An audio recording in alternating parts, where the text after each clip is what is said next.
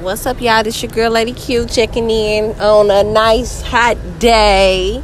Um, so I I went live today on the internet, and um, my topic was the East Coast music, like New York music, New Jersey, wherever you from, um, on the Upper East East Coast.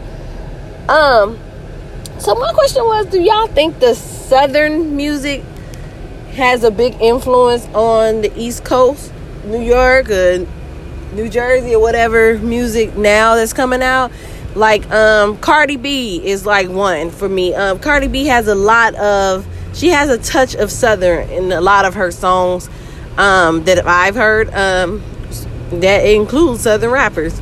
Um, you got you got a few little tracks that's out here like the the ASAP Ferg and ASAP Rocky Rocky tra- tracks. Uh, a few people, you know what I'm saying? So, do y'all think that the influence is coming from the South? I was raised in the South, so I mean, from my opinion, yes. I think most definitely a lot of influence came from the South.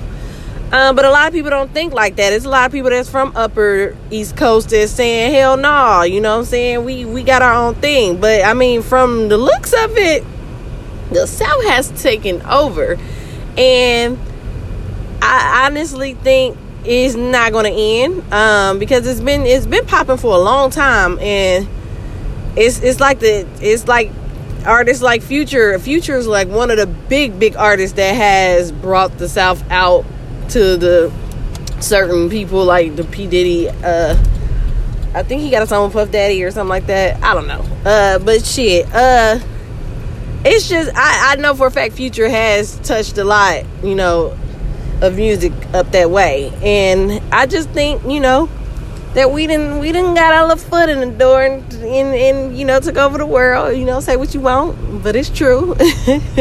I mean, we can all agree to disagree. You know what I'm saying? Like it ain't no.